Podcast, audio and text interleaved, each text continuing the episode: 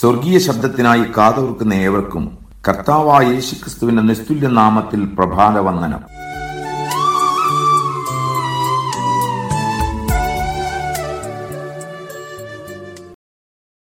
വാളിനേക്കാൾ ശക്തിയുള്ളതാണ് പേന എന്നൊരു ചൊല്ലുണ്ട്.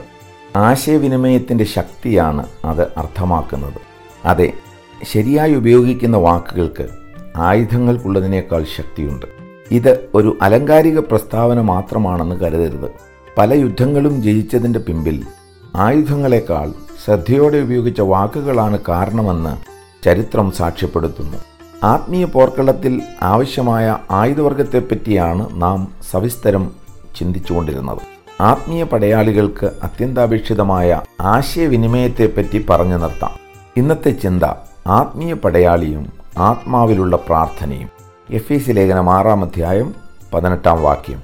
സകല പ്രാർത്ഥനയാലും യാചനയാലും ഏതു നേരത്തും ആത്മാവിൽ പ്രാർത്ഥിച്ചും അതിനായി ജാഗരിച്ചും കൊണ്ട് സകല വിശുദ്ധന്മാർക്കും എനിക്കും വേണ്ടി പ്രാർത്ഥനയിൽ പൂർണ സ്ഥിരത കാണിപ്പിൻ. ഒരു റോമൻ പടയാളി തന്റെ മേലധികാരികളിലൂടെ പടത്തലവനുമായി നിരന്തരം ബന്ധം പുലർത്തണമായിരുന്നു.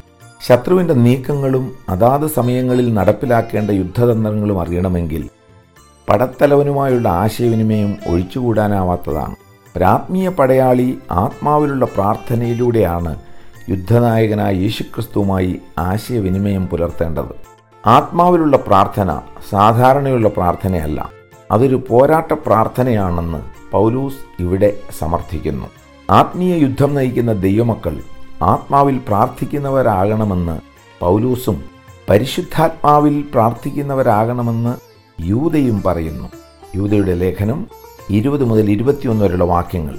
നിങ്ങളോ പ്രിയമുള്ളവരെ നിങ്ങളുടെ അതിവിശുദ്ധ വിശ്വാസത്തെ ആധാരമാക്കി നിങ്ങൾക്ക് തന്നെ ആത്മീകവർദ്ധന വരുത്തിയും പരിശുദ്ധാത്മാവിൽ പ്രാർത്ഥിച്ചും നിത്യജീവനായിട്ട് നമ്മുടെ കർത്താവായ യേശുക്രിസ്തുവിന്റെ കരുണയ്ക്കായി കാത്തിരുന്നും കൊണ്ട് ദൈവസ്നേഹത്തിൽ നിങ്ങളെ തന്നെ സൂക്ഷിച്ചുകൊള്ളുവിൻ. നിങ്ങളോ എന്ന് യൂത പറയുവാൻ കാരണം എക്കാലത്തും ഇതിനെ പരിഹസിക്കുന്നവരായി ചിലർ ഉണ്ടാകുമെന്നതിനാലാണെന്ന് മുൻഭാഗത്തു നിന്ന് മനസ്സിലാക്കാം. വാക്യം പതിനേഴ് മുതൽ പത്തൊൻപത് വരെ.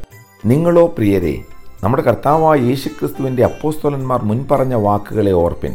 അന്ത്യകാലത്ത് ഭക്തികെട്ട മോഹങ്ങളെ അനുസരിച്ച് നടക്കുന്ന പരിഹാസികൾ ഉണ്ടാകുമെന്ന് അവർ നിങ്ങളോട് പറഞ്ഞുവല്ലോ. അവർ ഭിന്നതയുണ്ടാക്കുന്നവർ പ്രാകൃതന്മാർ ആത്മാവില്ലാത്തവർ. ആത്മാവിലുള്ള പ്രാർത്ഥന ഇതിനോടകം ആത്മീയരെന്ന് അഭിമാനിക്കുമ്പോൾ തന്നെ ആത്മാവില്ലാത്ത പ്രാകൃതന്മാരാൽ ഒരുപാട് വാദപ്രതിവാദങ്ങൾക്ക് വിധേയമായ വിഷയമാണ്. ഈ കാര്യം അതിന്റെ ഉണ്മയിൽ മനസ്സിലാക്കുവാൻ ഇതേ എഴുത്തുകാരൻ ഈ വിഷയത്തെപ്പറ്റി ഇതര ഭാഗങ്ങളിൽ എഴുതിയിട്ടുള്ളത് കൂടെ മനസ്സിലാക്കണമെന്നാണ് എന്റെ അഭിപ്രായം. അന്വേഷണ ബുദ്ധിയോടെ നാം അത് ചെയ്താൽ ദൈവാത്മാവിലുള്ള പ്രാർത്ഥന അന്യഭാഷയിലുള്ള പ്രാർത്ഥനയാണെന്ന് ഗ്രഹിക്കാം. കുരിന്തിർക്കെഴുതിയ ഒന്നാം ലേഖനം പതിനാലാം അധ്യായത്തിൽ ഏകവചനത്തിലും ബഹുവചനത്തിലും അന്യഭാഷയെന്നും അന്യഭാഷകളെന്നും രണ്ട് വാക്കുകൾ കാണാം. ഇത് രണ്ടും ഒന്നല്ല രണ്ടാണ്. അന്യഭാഷ ആത്മനിറവിൽ ജീവിക്കുന്നവനുമായി ദൈവവും ദൈവാത്മാവ് അവന്റെ ആത്മാവിലൂടെ ദൈവത്തോടും ആശയവിനിമയം നടത്തുന്ന കോഡ് ഭാഷയാണ് അത് ആരും തിരിച്ചറിയുന്നില്ല. എന്നാൽ ഈ ലോകത്തിലുള്ള ഏതെങ്കിലും ഭാഷകളെന്നാണ് അന്യഭാഷകളെന്ന വാക്കിന്റെ അർത്ഥം.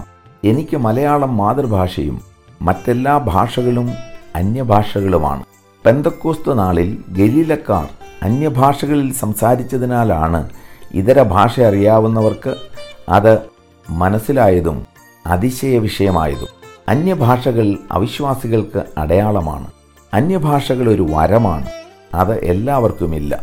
എന്നാൽ അന്യഭാഷ ആത്മനിറവിൽ ജീവിക്കുന്ന ഒരു ദൈവവൈതലിന് ഇന്നും ലഭ്യമാണ്. അന്യഭാഷയുടെ നാല് ഉപയോഗങ്ങൾ ഒന്ന് കുരിന്തിയർ പതിനാലിൽ നാം കാണുന്നു. ഒന്ന് അന്യഭാഷയിൽ നമുക്ക് ദൈവത്തോട് സംസാരിക്കാം. വാക്യം രണ്ട്. രണ്ട് അന്യഭാഷയിൽ നമുക്ക് ദൈവജനത്തോട് ദൂതറിയിക്കാം. വാക്യം പതിമൂന്ന്. മൂന്ന് അന്യഭാഷയിൽ നമുക്ക് ദൈവത്തോട് പ്രാർത്ഥിക്കാം. വാക്യം പതിനാല്. നാല് അന്യഭാഷയിൽ നമുക്ക് ദൈവത്തെ സ്തുതിക്കാം. വാക്യം പതിനഞ്ച് പതിനാറ്. നമ്മുടെ ബുദ്ധി ഉപയോഗിച്ച് ചെയ്യുന്നതിനെല്ലാം പരിമിതികളുണ്ടെന്ന ബലഹീനത നാം തിരിച്ചറിയണം. പരിശുദ്ധാത്മാവ് നമ്മുടെ ബലഹീനതയിൽ നമുക്ക് തുണ നിൽക്കുകയും അതിനെ അതിജീവിക്കുവാൻ സഹായിക്കുകയും ചെയ്യുന്നു. മുകളിൽ പറഞ്ഞ നാല് കാര്യങ്ങളിലും ഈ യാഥാർത്ഥ്യം ബാധകമാണ്. റോമാലേഖനം എട്ടിന്റെ ഇരുപത്തിയാറ് മുതൽ ഇരുപത്തിയേഴ് വരെയുള്ള വാക്യങ്ങൾ. അവണ്ണം തന്നെ ആത്മാവ് നമ്മുടെ ബലഹീനതയ്ക്ക് തുണ നിൽക്കുന്നു. വേണ്ടും പോലെ പ്രാർത്ഥിക്കേണ്ടത് എന്തെന്ന് നാം അറിയുന്നില്ലല്ലോ. ആത്മാവ് തന്നെ ഉച്ചരിച്ചുകൂടാത്ത ഞരക്കങ്ങളാൽ നമുക്ക് വേണ്ടി പക്ഷവാദം ചെയ്യുന്നു. എന്നാൽ ആത്മാവ് വിശുദ്ധർക്ക് വേണ്ടി ദൈവഹിതപ്രകാരം പക്ഷവാദം ചെയ്യുന്നതുകൊണ്ട് ആത്മാവിന്റെ ചിന്ത ഇന്നതെന്ന് ഹൃദയങ്ങളെ പരിശോധിക്കുന്നവൻ അറിയുന്നു. ആത്മാവിലുള്ള പ്രാർത്ഥനയെപ്പറ്റിയാണ് ഇവിടെ പൗലോസ് ചൂണ്ടിക്കാട്ടുന്നത്. ഭൂതകാലത്തെപ്പറ്റിയും വർത്തമാനകാലത്തെപ്പറ്റിയും കുറച്ചൊക്കെ നമുക്കറിയാം. പക്ഷേ ഭാവിയെപ്പറ്റി നമുക്ക് വ്യക്തതയില്ല. അത് ജഡത്തിൽ വസിക്കുന്ന നമ്മുടെ ബലഹീനതയാണ്.